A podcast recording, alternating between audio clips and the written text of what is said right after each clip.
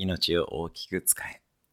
やりたいことがわかりませんという悩みや、やりたいことの見つけ方なんていうのを見ると、いや、とてもスイートだな というふうに思います。お気楽な悩みであると。日本のような恵まれた国にいて、夢ややりたいことを持たないというのは、もったいないどころか、恵まれない環境にいる人に対して失礼だとも言えます。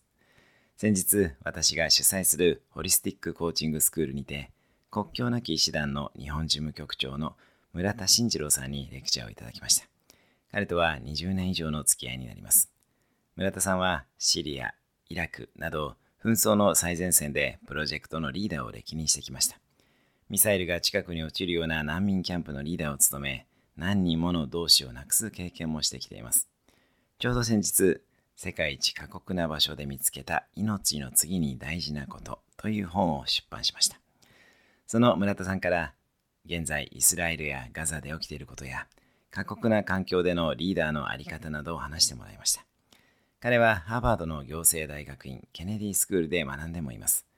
リーダーシップの大家のロバート・ハイフェツ教授のリーダーシップはポジションではないアクションだという言葉も紹介してくれました。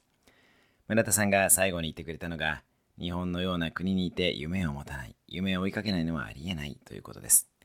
やりたいことがわかりませんと言いたくなる気持ちはわからないでもないです。ただ、その発言自体が超スイートなお子ちゃま発言だということも自覚した方がいいです。